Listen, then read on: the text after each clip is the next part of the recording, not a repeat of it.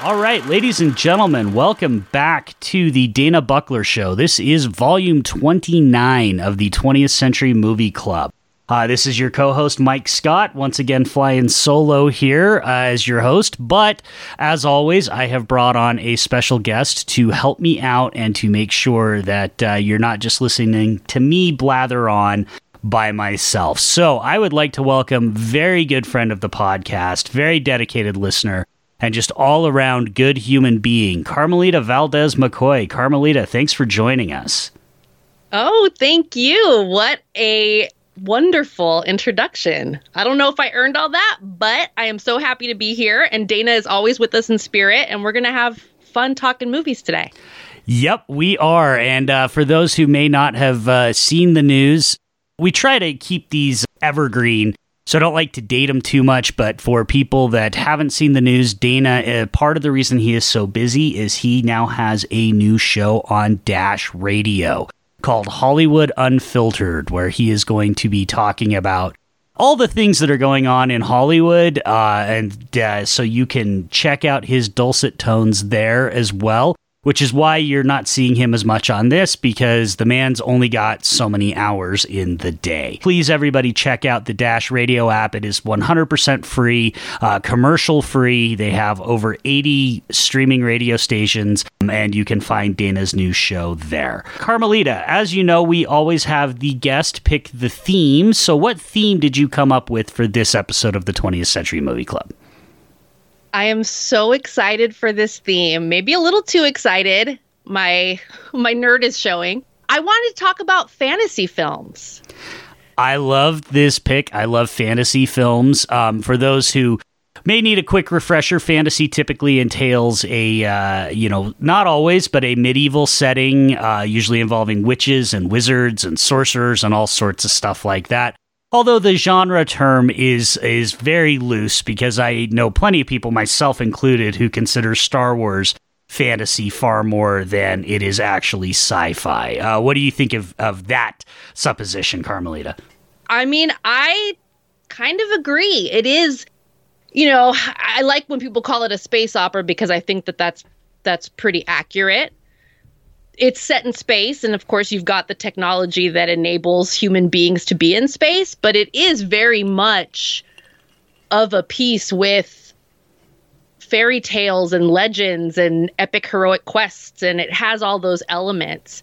And i think that's that's part of why i wanted to do this genre once upon a time before peter jackson adapted the lord of the rings trilogy fantasy was a genre I think that a lot of people saw as being juvenile, meant for kids, or meant for nerds. And that used to be a derogatory term.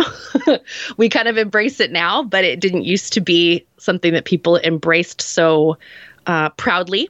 I, I feel like these stories, fantasy genre, it's legends and all these mythical tales that touch on these themes of cosmic justice and adventure and romance and the struggle of life and death. And all of those things are still relevant to the human condition, even though the worlds depicted in these stories are very different from the world we live in today. I, I think that there's something really wonderful about immersing yourself in these fantasy realms.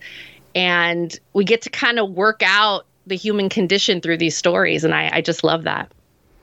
Yeah, I mean, I, I think the best fantasy definitely uses these really elaborate settings to tell something about it. You know, I, I, it's not a movie, and it's technically it's urban fantasy, but I I think of you know our shared love of Buffy the Vampire Slayer, the way mm-hmm. that used really fantastical things to tell very, very human stories. Um, and, I, and I really do think that that is when fantasy is at its best, that is what it can do. I will give people a heads up that most of my recommendations are not that highbrow, but nonetheless, uh, that is what fantasy can do.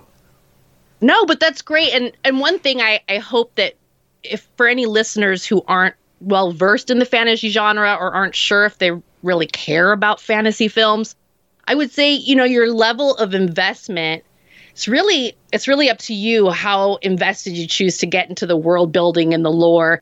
It's okay to watch a fantasy film and just watch it for battles and romance and the cool special effects. It's okay just to be entertained for an hour and a half two hours and then go on about your business Others want to get really invested in lore and they want to learn fictional languages and they want to read all the supplemental materials. And that's great too. I think fantasy is really open for the viewer to choose the level of immersion that they want. Yeah, I completely agree. So uh, let's uh, let's go ahead and get started. As a quick refresh for everybody that uh, uh, may have forgotten or this is your first time listening, the way this uh, show works is we each pick three movies plus one wild card in case we pick the same movie. Uh, and we will go in turn and talk about our, our recommendations. And again, all movies have to be before the year 2000. Carmelita, the guest, always gets the floor first. So why don't you tell us what your first pick is?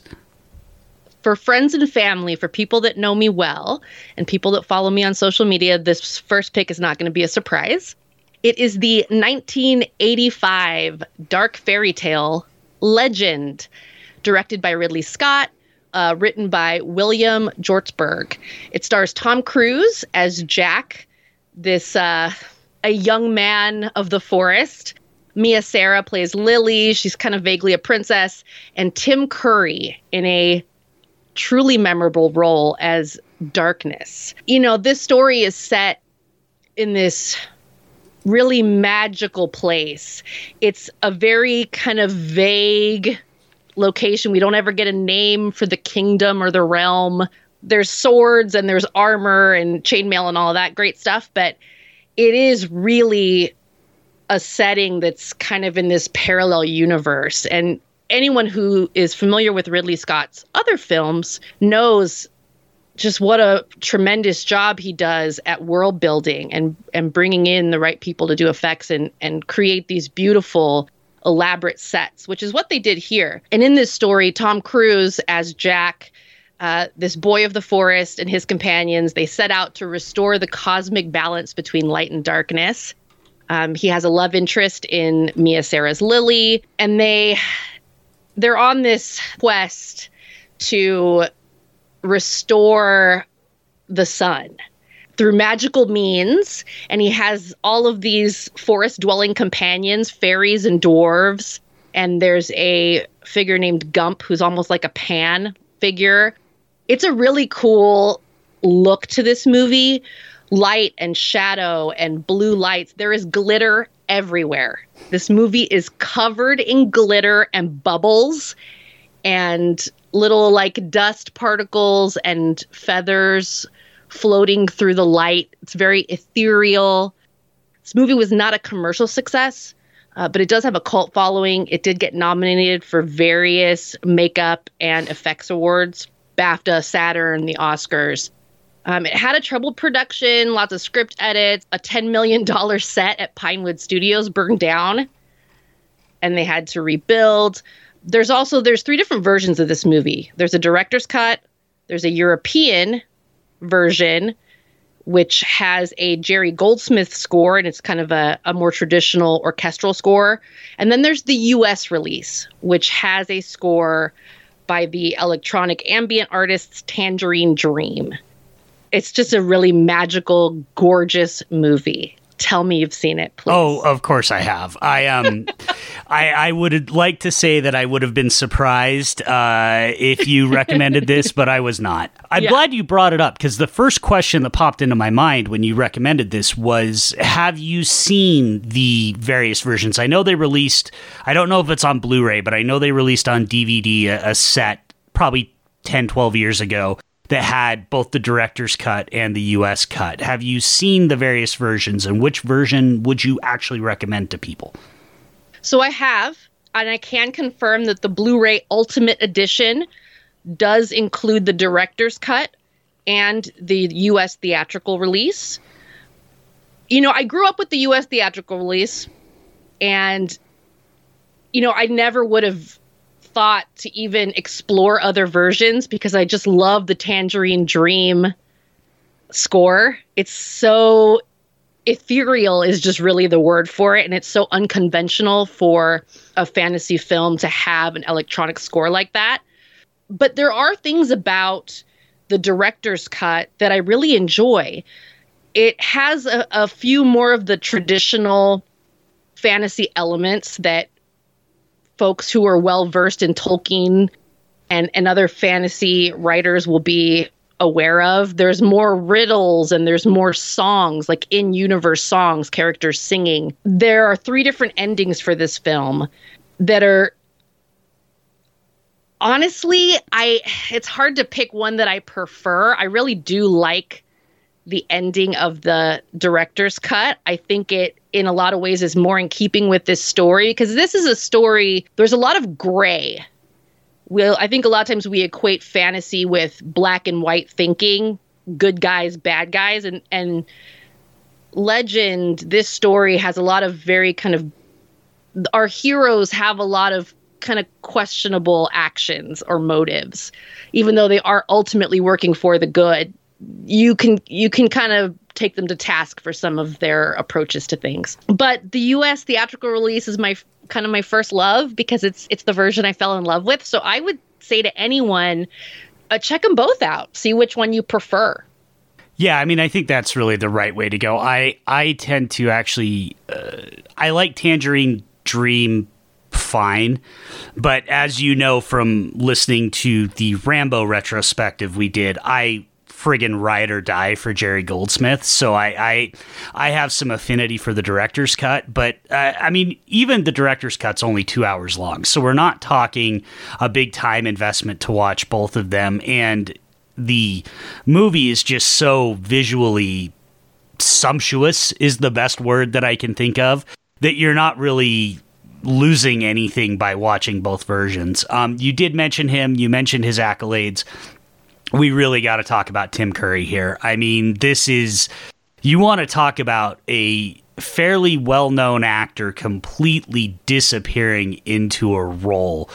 I first saw this when I was a kid. It was on HBO because again, I've mentioned many a times before my parents had some fairly flexible uh, boundaries when it came to movies. I had already seen the Rocky Horror Picture Show, so I was very familiar with what Tim Curry looked like and I just absolutely refused to believe for months. I think until my mom like showed me a Fangoria or something where they were showing him going through all the makeup that this was Tim Curry playing the darkness. It's such an astounding performance under what just had to be hundreds of pounds of makeup. I don't think this is one of Tom Cruise's best performances. I think he's a little bland, just surprising. But I think the movie, just for Tim Curry alone, demands to be seen. I'm with you on that a thousand percent. Tim Curry is really, yeah, I mean, he's just captivating in this role. And this is one of those films where, I mean, I won't speak for everybody, but I know for me and and my siblings watching this growing up, I mean, we kind of wanted darkness to win because he's just so charismatic. I I didn't I didn't in, I didn't entirely care if the good guys lost because Tim Curry's darkness was just so fabulous and and I agree with you on Tom Cruise, you know, this isn't this isn't a real breakout role for him. It's a serviceable performance, it's fine. He's pretty young here. And I would say for Tom Cruise fans, if you haven't seen this film, I mean, he'll never do another role like this again. Yeah, absolutely. It's very much a moment in time. It, it definitely, because it falls in that weird three or four years between risky business and Top Gun, right? Because this was 85. The very mm-hmm. next year, he blows up. I mean, he becomes Tom Cruise. And, and in that time period, he was doing some more interesting not, not that he doesn't do i mean i'm well on record as being a diehard tom cruise fan but he was definitely in a place in his career where he was taking more challenging roles that didn't just he wasn't yet Tom Cruise, so he didn't have to be Tom Cruise. You know, I, am thinking of the fact that like he did all the right moves and this within just a couple of years of one another, and and you don't see that kind of variation between his roles now, or even really any time in the last thirty years. Um, and so I, I do think that this is an interesting time in his career and it, it is worth checking out. I do also want to shout out I like many people absolutely fell in love with Mia Sara in Ferris Bueller's Day Off and she is just as radiant in this one as she is in that movie. So if you're a big Mia Sara fan and you haven't seen this one, you really owe it to yourself to check it out. Oh, she's great in this. I I love that she she has all the all of that classical beauty. She looks like a princess. She looks the part. And early on in the film, as she's she's dressed in these very lovely medieval looking costumes and her hair is in curls and she's just gorgeous and there's as the film goes on you see that there's there's some complexity to her character she's not just a damsel in distress there's a little more to her there's more underneath the surface and it's it's it's a really fun character to watch. Yep, I agree. Anything else you want to add about Legend? No, no, just I would say you can watch it in standard definition, you can watch it in high definition. The Blu-ray is gorgeous. I mean, it just all the colors and you use the word sumptuous and that is exactly what it is visually. Yeah, and I mean that's, you know, that's kind of Ridley Scott's bread and butter, especially in the 80s. Yeah. So all right. Well, for my first pick, uh, we're going to go from one troubled production to another, and and part of the reason that I brought up Star Wars as being fantasy is because when you mentioned fantasy, this was the first movie that popped into my mind. And technically, I think some people might consider it sci fi, although I think if you see the movie, there's really no other way to describe it than fantasy, um, or like you said, space opera. And so, my first pick, I am going with the similarly visually sumptuous while flawed 1980 Mike Hodges film Flash Gordon. So, for those who haven't seen Flash Gordon, Flash Gordon is obviously uh, based on the long running serial that I believe started in the 1930s, had a series of, of movies in the 30s, and uh, has kind of been a cultural icon for a century at this point. And in 1980, Dino De Laurentiis and director Mike Hodges, who would later go on to direct several famous British crime dramas. He got to start making British crime dramas, including Get Carter. He would go back to that. This was really kind of his one time stepping into like we see now, right? With Marvel, you make a good indie movie mm-hmm. and Marvel snatches you up. This was kind of Mike Hodges doing a Marvel movie before Marvel stars Sam J. Jones, Melody Anderson, and most importantly, the almighty Max von Sydow as Ming the Merciless. Flash Gordon basically is about the story of a football player, a reporter, and a scientist who uh, fly in a spaceship and crash land on a planet called Mongo, where Flash ends up ultimately becoming the champion of the people against the evil Ming the Merciless. Carmelita, have you seen Flash Gordon? It makes absolutely no sense that I have not seen this movie, but I have not seen this movie. I'm so I'm aware of like the visuals like I recognize stills from this. I know it's Flash Gordon, but I've never actually seen it from start to finish. And it it does make no sense because I think this movie's right up your alley. So I'll be honest with everybody. Look, Flash Gordon is kind of a mess of a movie. Sam J. Jones, who would go on to have a pretty decent career, and even kind of lampoon his role in this. If you've seen Ted, he ended up leaving the film just as post production was starting. So, because he had a dispute with De Laurentiis, they ended up bringing in another actor to overdub most of his lines. It's not that noticeable. But if you're aware of it, it becomes very noticeable. Melody Anderson is not fantastic, but this is one of those movies where the money's on the screen, y'all. Everything about this movie is absolutely beautiful. On top of that, some of the supporting cast is really spectacular. Timothy Dalton plays Prince Barin, the rightful heir of Mongo, and the almighty Brian Blessed, which, if you're at all online, his last name is always all capitalized because he's just a boisterous British man, plays Prince Vultan, the uh, the leader of the winged people who are oppressed and, and at war with Ming. The biggest reason to watch this movie. So we talked a little bit about, you know, Tangerine Dream and Jerry Goldsmith. I'm not sure that I can think of a movie where the soundtrack is doing more work to make the movie a classic. For those who don't know, the soundtrack, the score, most of the music is by Queen. You've probably, even if you've never seen the movie, have probably heard the theme song and that bass line that. And I am telling you, anytime that bass line comes up in the movie, regardless of what's happened, you could use that song to show somebody buying groceries, and I would still think like, "Oh, motherfucker, it's on." Um, so like, it, it's just. It's a bit of a mess, but I think it's a delightful movie. I think it's a lot of fun, and I think the good stuff far outweighs the bad. So, Carmelita, I know you said you hadn't seen it, so I'm going to give you homework. I'm going to tell you to watch this one far sooner rather than later because I do think even if you don't love it, you will find plenty of things to dig in it. No, I mean, you don't have to tell me twice. This is actually on my little watch list on Amazon.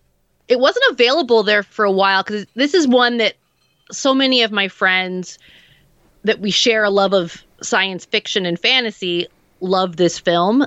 And so I'm very aware of it. And for whatever reason, had just never seen it. And so it's been on the list and I just haven't gotten around to it. And now I have no excuse because I've been outed publicly. Yep, and part of the reason that it's on, and we'll talk about this a little more, uh, but part of the reason it's on Amazon now is Arrow Video just put out a gorgeous 4K UHD of it that I watched in anticipation of this podcast uh, a few days ago, and just uh, if you're 4K capable, man, this movie in 4K is is one of the most beautiful things you will ever see, and it is just absolutely stunning. So, I really do recommend that uh, that you check it out. I'm sold. Uh, see, that's what I'm here for. I'm here to sell people on things like Flash Gordon. What's your second pick, Carmelita? Oh, this one's epic we're I'm really hoping to get more people on board with the 1981 film Excalibur, directed by John Boorman. Uh, writing credits to John Boorman, Rospo, and Pallenberg. So let me interrupt is, you. Let me interrupt you yeah. just really quick because, as people know, uh, we went through 25 episodes without two people picking the same movie and having to exercise a wild card. Episode 26, Daniel Epler and I picked the same movie. Episode 27, Robin Buckley and I picked the same movie. And episode 29, ding, ding, ding, ding, ding, Carmelita Valdez McKoy and I picked the same movie. This was actually my second pick as well. I love that you oh, picked no! this. That's that's all right. I mean, no, I love it. I love it. Great minds think alike, but this wasn't even the one I thought we would have in common. Well, so I'm now I'm really curious. Well, we'll we'll find out what happens. So, um, anyway, yes, please continue on telling us about Excalibur. Oh, Excalibur is a for the eyes. It's a this is an Arthurian legend. It's based on a 15th century Arthur- Arthurian romance by Sir Thomas Malory, uh, The Death of Arthur. It's actually a French title, but I'm not gonna embarrass myself trying to pronounce that in French. Um, it's the story of King Arthur and his Knights of the Round Table, which I think is a still a pretty well known story. It's been passed down through millennia. So it has all of the the things that you'd expect from an Arthurian legend, warring kingdoms, knights, star-crossed lovers. I think one thing that this version of King Arthur's story that I just really love and appreciate is that it highlights the dying of the old ways, the old nature based mystic religions, and the ushering in of the building of this united nation of Britain and this new religion that's taking hold. Um, there's just dreamy settings. It was um, filmed on location in Ireland, play of light and shadow and color. They used um, colored filters on the lights to give this green and blue glowing. It's just, oh, it's beautiful. It's really gorgeous. I like to call some of the costuming disco Camelot because there's a lot of lame. There's a lot of metallic fabrics and sequins, but there's also they they had hired an armorer to create suits of armor. And so there's and there's different colors of of metal used kind of a more burnished silver and then a really high polish silver. It's just gorgeous. This cast is amazing, and anyone looking this up on IMDb will just be gobsmacked because it's all these names that we know and love. But at the time that this was filmed, a lot of the actors were stage actors. They had, didn't have film experience, much film experience. They had some TV and a lot of stage acting. So Nicol Williamson plays Merlin, and for me, he is the if you if nothing else convinces you to watch this movie for first time viewers, you need to see Nicol Williamson play Merlin because he is the real ruler of Camelot in this film. I mean, he just has all the best lines. His delivery is just so charismatic and he's a little eccentric and you really get all of the the magic of Merlin through his performance. Um, Gabriel Byrne is in this as Uther Pendragon, Arthur's father. Nigel Terry plays Arthur. Helen Mirren, a young Helen Mirren, playing the uh, vengeful sorceress Morgana. It's it's just a beautiful film. It's a great adaptation. Yeah, no, it's just I just I love it.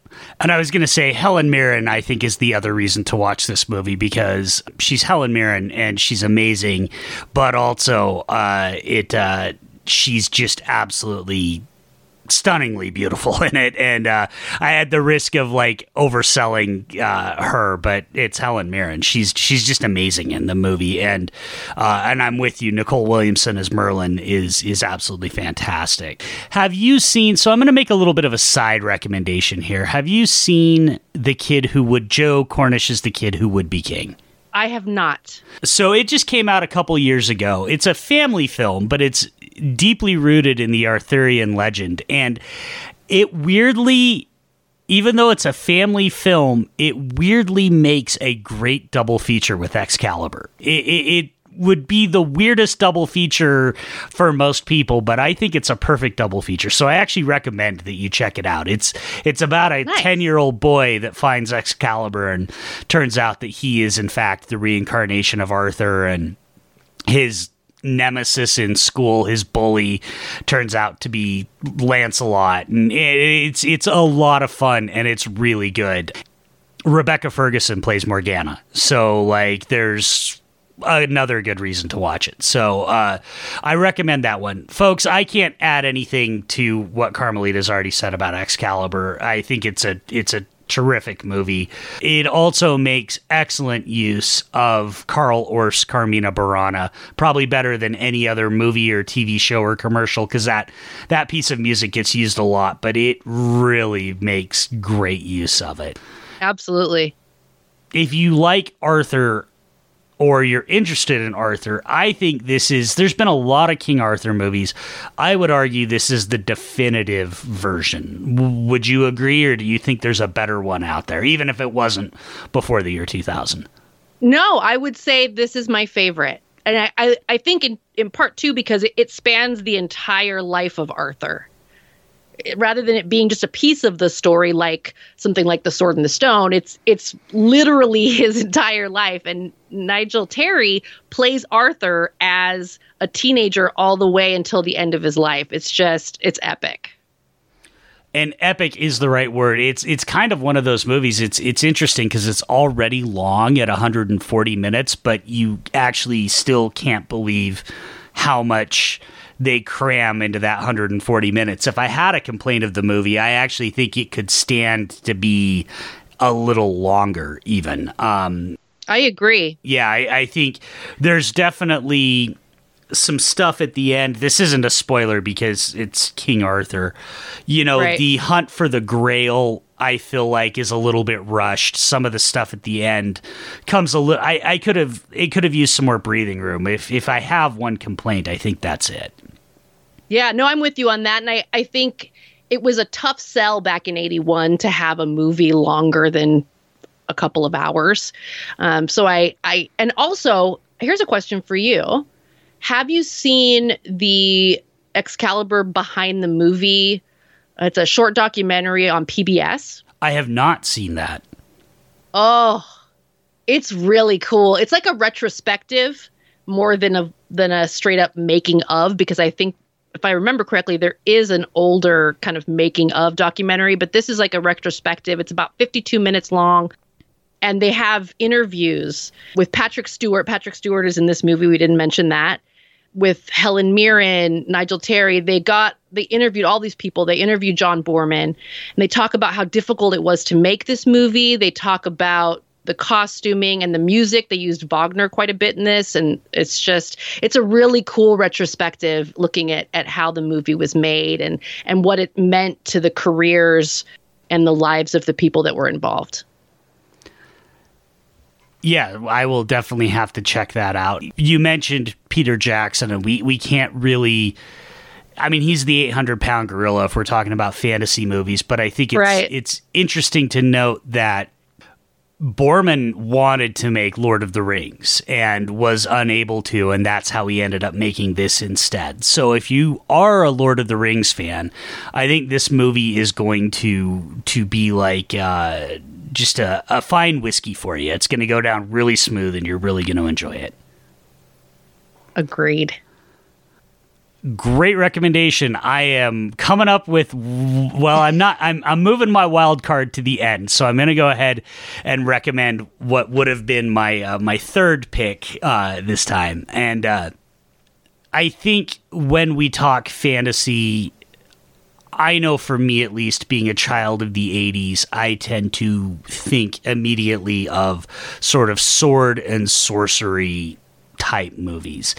And if you're talking sword and sorcery type movies, there's really only one King of the Mountain. There were a lot of sword and sorcery movies made in the 80s, especially in Italy. Uh, Roger Corman made a bunch, uh, but the one that really stands tall above them all is the 1982 John Milius directed, based on the Robert E. Howard character Conan the Barbarian. For those who have never seen Conan, Conan stars the almighty Arnold Schwarzenegger in his first real breakout role. This is really the movie that made him set him on his path to mega stardom.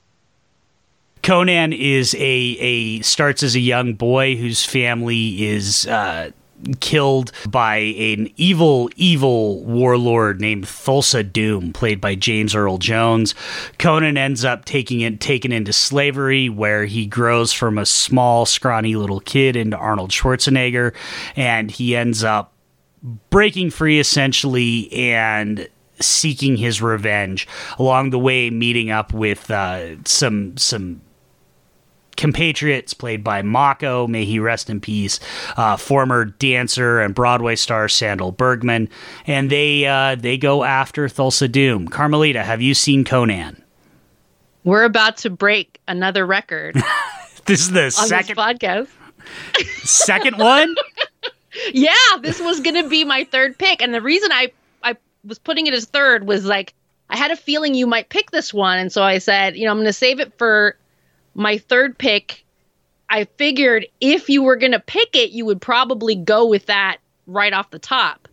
So it actually worked out pretty well here because I, I, I wanted you to be able to talk about it, kind of take the lead on this one, but I- there was no way I wasn't going to put this on my list. I love it. Yeah, I mean, if you're talking fantasy, you have to talk about this movie, right? Like people would mm-hmm. people would blast us on Twitter if we did a fantasy episode and no one recommended Conan because it is I think arguably the best fantasy movie ever made. It's certainly one of the most influential. It created essentially an entire genre that lasted a decade and it it created you know, one of the biggest movie stars of all time. I do have a bit of a hard time thinking that there's people, well, maybe not. I mean, that's why we do this show. There's probably a lot of people who haven't seen this one, but if you haven't seen it, this is absolutely a a must watch if you're at all interested in fantasy. It's got some great action. It's it moves very quickly. It comes in just a little over two hours, but it covers so much of Conan's life, and there's so many things that happen that you're never really without any type of thing going on very quickly. It is the type of movie that we used to get in all the time in the 80s in that it is unapologetically R-rated. Uh, we don't we don't really get those kind of movies. You know, this was a major blockbuster. It came in with a smaller budget but made four times its budget at the box office. So this was a big deal when it came out and it was unapologetically R-rated. And it's just a lot of fun. It's there's there's so many quotable lines, you know, anybody that's seen Conan if you walk up to them and say what's best in life, they're immediately going to go crush your enemies, see them driven before you, and hear the lamentations of the women. Um, I mean, it's just it is a pivotal, important movie in cinema. Uh, Carmelita, what do you want to say about Conan? Oh, uh, I mean, literally, you and I could talk about this movie all day long. I because it's just it is it's it's pivotal. And I you know for for for someone looking at this the first time you know I was you know I encourage everyone who hasn't seen this to see it but also I would encourage anyone who maybe saw this 30 years ago or saw this as a kid and maybe their memory is a little fuzzy. Because I think it's easy to kind of look at the the image of this really bulked up tan, greased up Arnold Schwarzenegger as the as Conan and think that the film is just about Arnold Schwarzenegger looking yoked. There's so much more to this. There's like this whole philosophical thread with the riddle of steel. Sandahl Bergman's character Valeria is such an amazing character. And a lot of times in these sword and sorcery stories you know there's you know a, a, princess that needs to be saved or there's um, concubines and harems and that kind of thing. But she Valeria that character she's very much of an equal with conan. She is a master thief. She is a accomplished fighter they fight side by side. It's there's just so many elements to this that I love. James Earl Jones, everyone needs to see James Earl Jones as Thulsa Doom. It is an incredible performance. Uh, such a memorable character. I I can't I just don't even know what else to say other than do not miss this movie and don't miss out as a first time viewer, don't miss out um, as someone who might have seen this 30 years ago and kind of wrote it off because it there really is more there. It's awesome. You're you're really spot on with that because I always think of the and again without with dancing around some spoilers of there is a god in the Conan world. He's called Crom, and uh, there's you know some really pivotal stuff in the movie as far as Conan reconciling whether Crom is there or whether he exists or whether he's going to help Conan. That leads mm-hmm. to ultimately, I think, one of the greatest lines in the entire movie and one of the greatest scenes in the entire movie.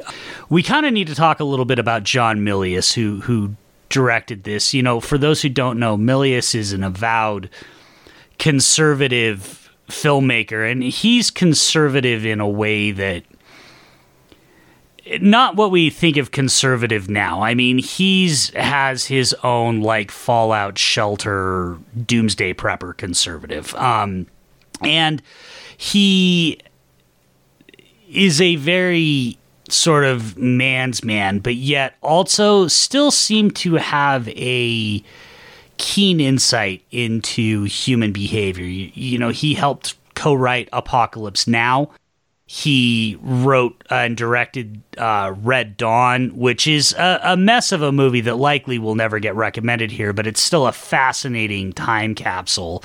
He's he's a really interesting guy, but I think that he is in fact never better than he is in Conan because I think the fantasy setting and the already sort of hard edged source material because Robert E. Howard was also a very sort of man's man really plays to his strengths and and I agree with you Carmelita in that we actually get more fleshed out characters than we would typically expect, including Sandahl Bergman's character.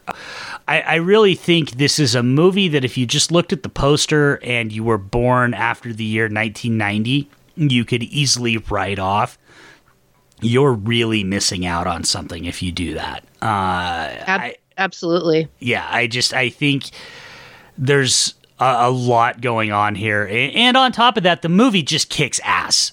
I mean, it's got it a does. killer Basil Poledouris. You know, one of the best themes I think ever recorded for a movie by Basil Poledouris. It's got some great action scenes. It just kicks all sorts of ass. So you're getting It really does. Yeah, you're getting an interesting movie and just a kick-ass action movie. I'm uh, great minds think alike. I'm I'm glad that one of us was going to recommend this one. Anything else Yay! you want to add? Uh, I will give a recommendation. I'm talking about John Milius. There's a great documentary titled Milius. It's all about John Milius's career um, and the various projects he worked on and, and about his persona and about kind of you know the the trouble that he ran into in the Hollywood system um, in the industry because of you know he's he's a very bombastic and a very controversial figure. Um, so there's there's some great interviews in there from all of his contemporaries. They all kind of came up together. Coppola, um, Oliver Stone, um, Spielberg. They're all interviewed there. Um, it's it's a really great documentary. I, I believe it's available on Amazon Prime right now. We should also mention that Oliver Stone did help co-write this, and and that's what's yes. interesting is Milius is a is quite conservative. Stone is known for being quite liberal, yet yeah. they're both doomsday prepping men's men madmen so it, it does show that you know when they can get together they can actually create something spectacular. Like i'm going to be honest with you. In 2020 everything about conan the barbarian should be off-putting. Everything about this movie should be off-putting. That's how you know it's that damn good is that it's not off-putting. It's awesome. That is how i feel like because there's nothing about this movie that i should be liking in 2020 yet i still absolutely love it same all right carmelita what is your third and final pick i'm scared now I can assure you that my third pick you did not pick. I promise you that. okay. Okay. So this is a very personal pick. And I would like to bring more people to watch the original Clash of the Titans from 1981. I love it. It's directed by Desmond Davis, uh, written by Beverly Cross, stars Harry Hamlin as Perseus, uh, and it's it's loosely based on the Greek myth of Perseus, mortal son of Zeus, who embarks on an epic journey to seek out his destiny and save the lovely Andromeda from the wrath of the vengeful goddess Thetis. They're kind of loosey goosey with the, the details of, of the Greek myth of Perseus. You know, this movie incorporates so many great characters from mythology. They created some original characters as well. It's just this it's this gorgeous epic journey. They they shot on location in Malta and in Spain, so these beautiful landscapes. You know, and this is 1981 practical effects, real extras. So any of, you know, they on their travels as they go into these these ancient cities it's all extras that's not cgi um, this happens to have the distinction of being the last film that ray harryhausen worked on. I mean that alone is a reason to watch it if someone hasn't. You know just so many memorable characters. Ray Harryhausen's effects are just the work, his creations are just so amazing. It's this movie as a small kid got me interested in reading Greek mythology. It got me interested in reading history. It's it's just gorgeous. Harry Hamlin looks like a young Jim Morrison. He's just he looks like he's chiseled out of marble. I'd never have thought of that, but you're totally right. He totally looks like Morrison. Holy shit. Yeah, that, that like just has completely like changed Morrison. the way I watch that movie now. you will never see it the same again. Harry Hamlin looks just like a young Jim Morrison. And it's so it, it gives it just this there's a mystique about him. He's flawless. Uh, Laurence Olivier plays Zeus. Um, and he he plays it with this twinkle in his eye.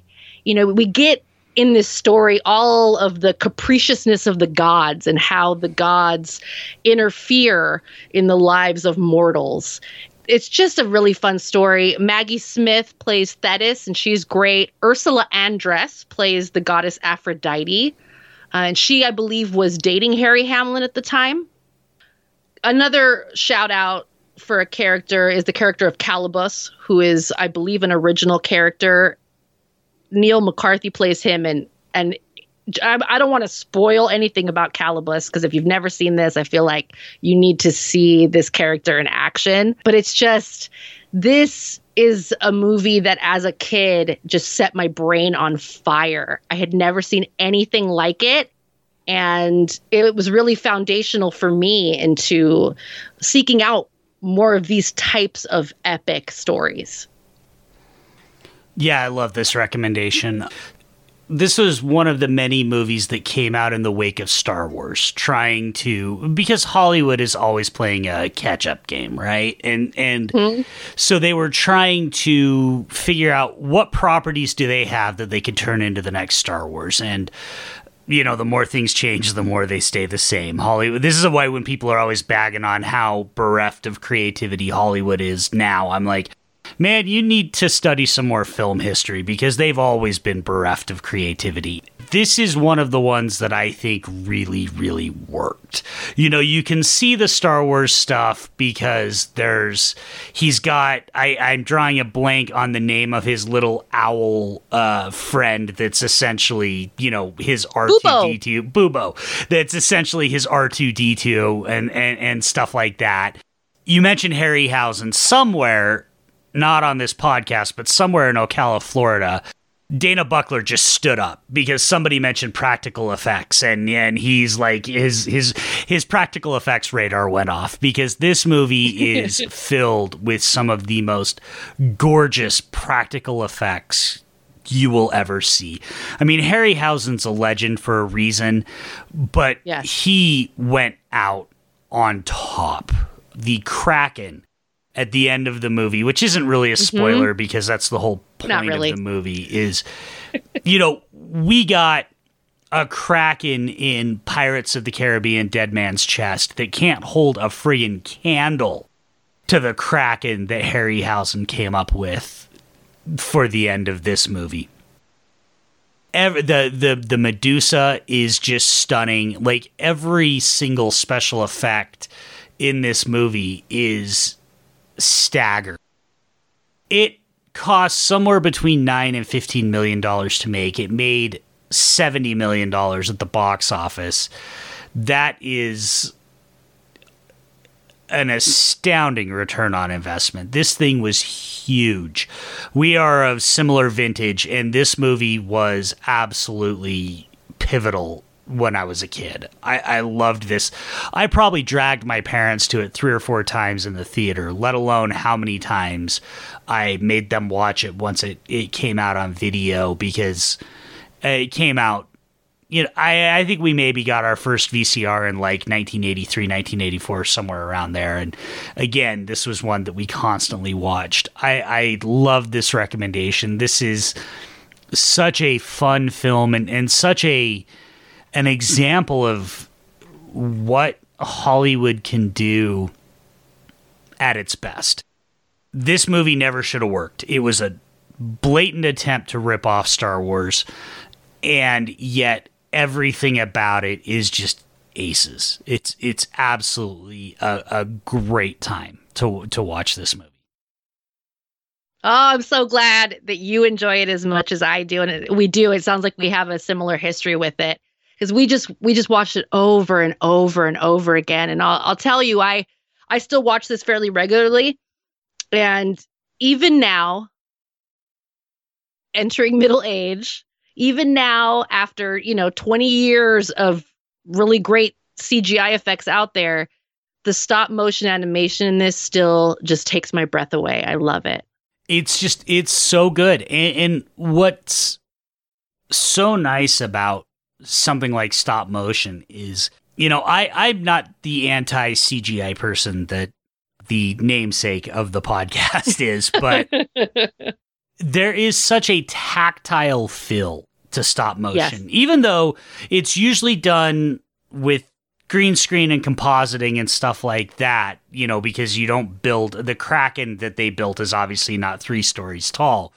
but there's still such a tactile feel to it. It's the same reason I love the Godzilla movies. You know, even though it's just a dude mm-hmm. in a suit kicking down cardboard buildings, it's tactile. It, he's wearing an actual suit and he's kick actually kicking down something and and that's just so hard to replicate in CGI. At least the way that so much CGI is used, uh, and this is this is arguably, I think, kind of the the last big blowout for stop motion, and what a way to go out! Uh, this is just such a visually impressive movie, and, and to think of how Harryhausen and his crew spent their careers just Move a little bit, take a shot. Move a little bit, take yeah. a shot. Move a little bit, take a shot. Like the tediousness and it's impressive. It's why I, I still am so happy that uh, Aardman Animation is still doing their stuff because mm, mm-hmm. they still do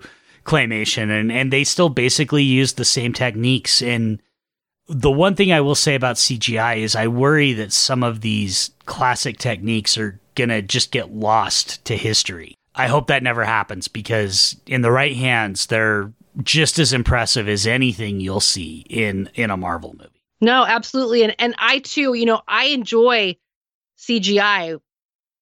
You know, there's an incredible artistry to that.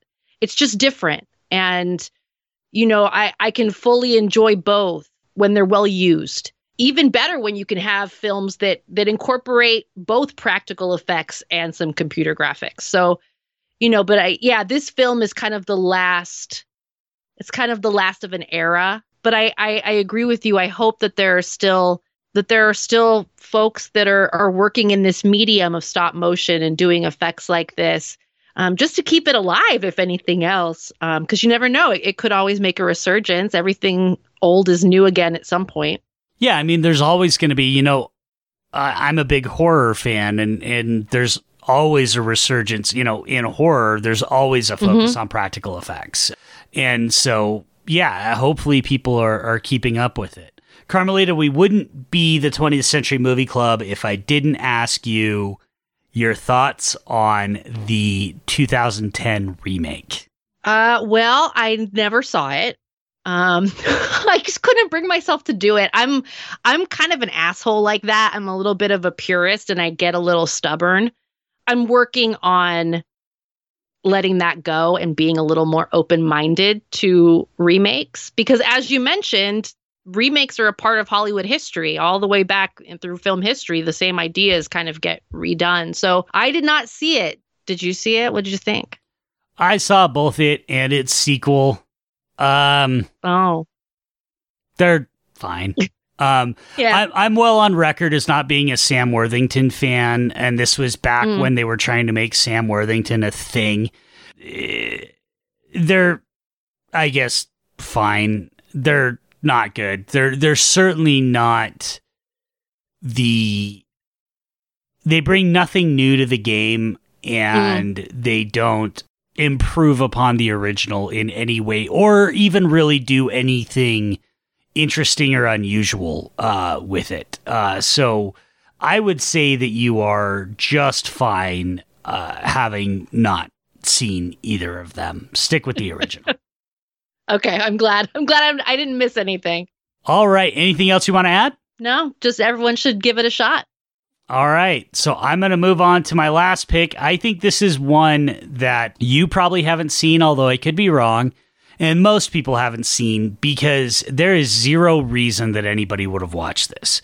But I am also the guy who recommended The Wraith and recommended Rocktober Blood and recommended a lot of, shall we say, qualitatively questionable movies. um, but I also mentioned in Conan the Barbarian uh, when we were talking about that that that, it, that that movie spurred an entire genre of sword and sorcery movies, and one of the guys who dove into that was Roger Corman, and he made a, a just a a grundle of sword and sorcery movies uh, in Argentina did it his Corman way. He reused sets. You know, he he would build a set and then film like five movies on the same set, and most of them were bad, and most of them were unmemorable. One of them was, and this is not my recommendation, but one of them was a movie in 1983 called Deathstalker. Now, if you've never seen Deathstalker, it's it's fine as a sword and sorcery Conan knockoff. It's pretty sleazy, which you'd expect from Corman in the 80s. There's nothing memorable about it. However, in 1987, Corman brought on director and writer Jim Wynorski to make a sequel called Deathstalker 2 Duel of the Titans. And that is my final recommendation because of all the Conan knockoffs, I am of the opinion that Deathstalker 2 is by far and away the best. And the reason for that is because Wynorski is at his heart a sort of comedy guy. And so what he did was instead of making yet another Conan knockoff, he made a swashbuckling action comedy in Conan sort of dress. Uh, it stars John Terlesky as the the main character known as Deathstalker. He's hired to uh, rescue a princess played by Monique Gabrielle, and everything about this movie is just a delightful amount of fun. Here's what you need to know about how much fun this movie is. They include outtakes in the credits. No serious sword and sorcery movie is going to include outtakes in the credits. Carmelita, have you actually seen Deathstalker 2? I've never even heard of it. I didn't think you would have, but this is your fault for picking Excalibur. But none but, but nonetheless, I this is a movie that I really want to draw people's attention to. It, it it's it's a low budget Conan knockoff, but it really is. I first saw this, I want to say, probably in 1992. I rented it on video back when you could rent, you know, video stores would do the five movies for five days for $5, kind of. And I was just absolutely blown away with how hilarious this movie is and how charming and likable John Terlesky is the lead is because Rick Hill, that plays Deathstalker in the first one, is just your standard Arnold wannabe. He's dull, dull, dull. Terlesky's built like Tom Cruise, and he kind of looks like Tom Cruise, to be honest with you. And so it's not what you'd expect the lead of your sword and sorcery movie to be. But he's just charming and likable and and everybody in this movie, you ever watch a movie Carmelita and you're like, I can tell everybody in this movie's just having fun. And that fun mm-hmm. becomes infectious, right? Absolutely this is one of those movies. This is one of those movies where everybody's just having a lot of fun making this movie. And so it meets all the fantasy tropes. It does everything it's supposed to. It's a Corman movie from the 80s. So, of course, there's cut dudes and naked women. It, has got everything you could want out of a cheap fantasy Conan knockoff. But much like we said when we were talking about Conan, there's so much more going on here and there's so much more interesting. Now, Jim Wynorski is a name that some people might recognize. He is a low budget schlock master. He's made a lot of really bad movies. He works fast, he works cheap. this is one where he got a little bit of a budget and a little bit more time, and it really showed what he could do. Because I really do think this movie is is terrific. It's a lot of fun. So I hope you watch it. I hope the people listening didn't just hit stop on the podcast as soon as I recommended it. Um, because this is a movie that I want more people to check out because I, I think it's a lot of fun. So, yeah, I'm assuming you probably don't have a ton to add since you haven't seen it. I haven't, no, but I did just as you were talking, pull up a search and I'm looking at images from this, you know, just stills in the poster. And this looks fast. Like this, it looks fun. And I'm, I can't believe I never even heard of it. That's insane because we loved stuff like this as kids, like Red Sonja. I'll give a shout out to Red Sonja, a little bonus shout out is is another one of those kind of Conan knockoffs that just I just adore. So there yeah, there were a lot of those and I yeah, I'm not familiar with this at all. It's one that is, you know, it's there's a handful of people that have seen it. I know some people prefer the first one. I am not that category. I will also say there are four Deathstalker movies none of them are really related, so don't feel like you have to get involved in the Deathstalker cinematic universe to watch Deathstalker 2. And in fact, you probably should just skip the other three. Uh, you can just go straight to this one. This is by far and away the best of, of the series, uh, for me at least. I think it's.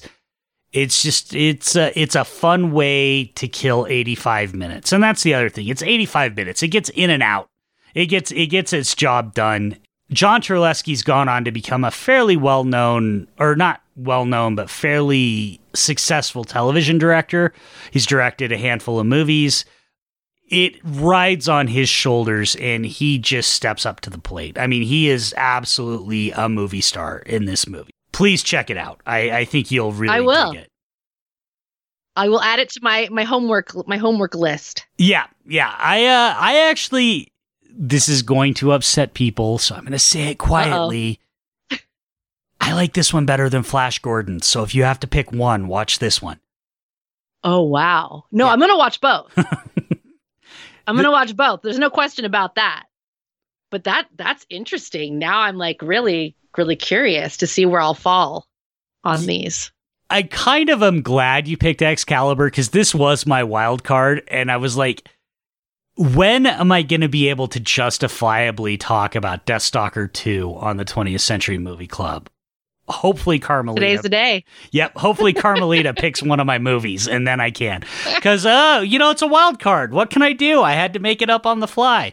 All right, Carmelita, that was wonderful. Thank you so much. That was a lot of fun. As always, folks, we will tell you where you can watch these movies. We use the Just Watch app and website. It's not sponsored. We've just found that it is the most accurate way to find where these movies are streaming. As a disclaimer, as always, that is at the time we're recording. So if you want to find these movies, make sure to double check Just Watch before you go on Amazon and yell at us because it's no longer on Amazon. So, Carmelita, where can people find your three recommendations? Yeah. So, Legend from 1985 is available for rent or purchase at Apple TV, Amazon, Google Play, YouTube TV, and Vudu.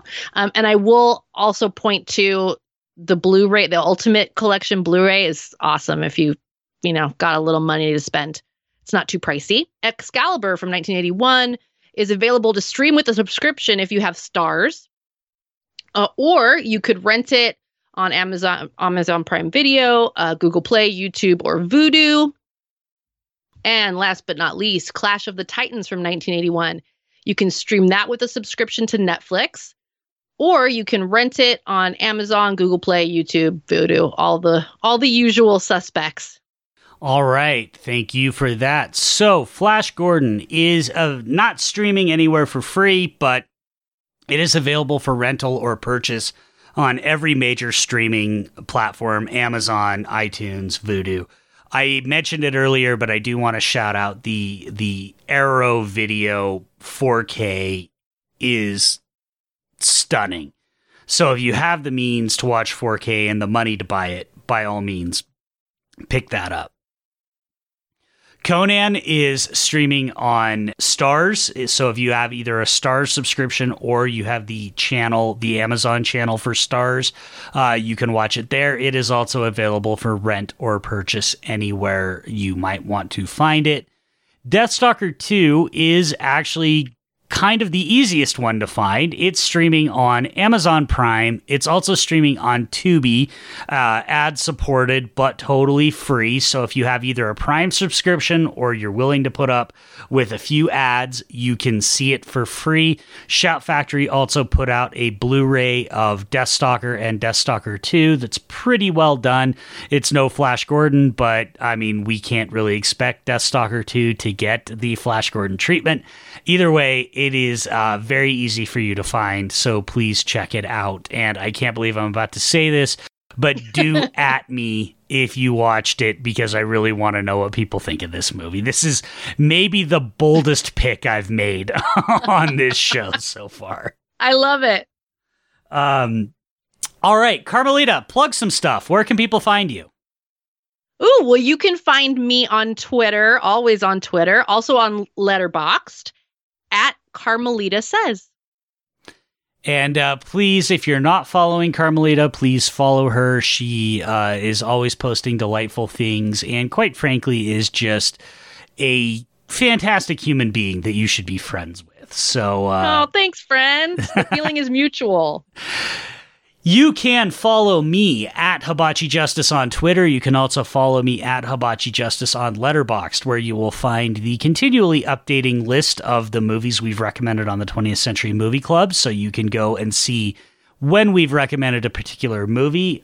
You can follow Dana at Dana Buckler Show on Twitter, at The Dana Buckler Show on Instagram. You can find our Facebook group on Facebook uh, slash Dana Buckler Show. You can find the podcast anywhere that podcasts can be listened to. Uh, we pretty much at this point, I think, stand on street corners and play it uh, because we want people to hear it. Uh, if you can't remember all these links, you can also just go to linktree slash Dana Buckler Show and find us there. Uh, so please check us out and follow us. Carmelita, thank you so much for joining me on this. This was a blast. I had a great time talking fantasy films with you. Me too. Thanks so much for having me back. Happy to do it. And I think it's probably not going to be much of a surprise to anybody, but we will have you back probably sooner rather than later. I'd love it. All right. And uh, ladies and gentlemen, I'm Mike Scott for the Dana Buckler Show. Thanks for listening.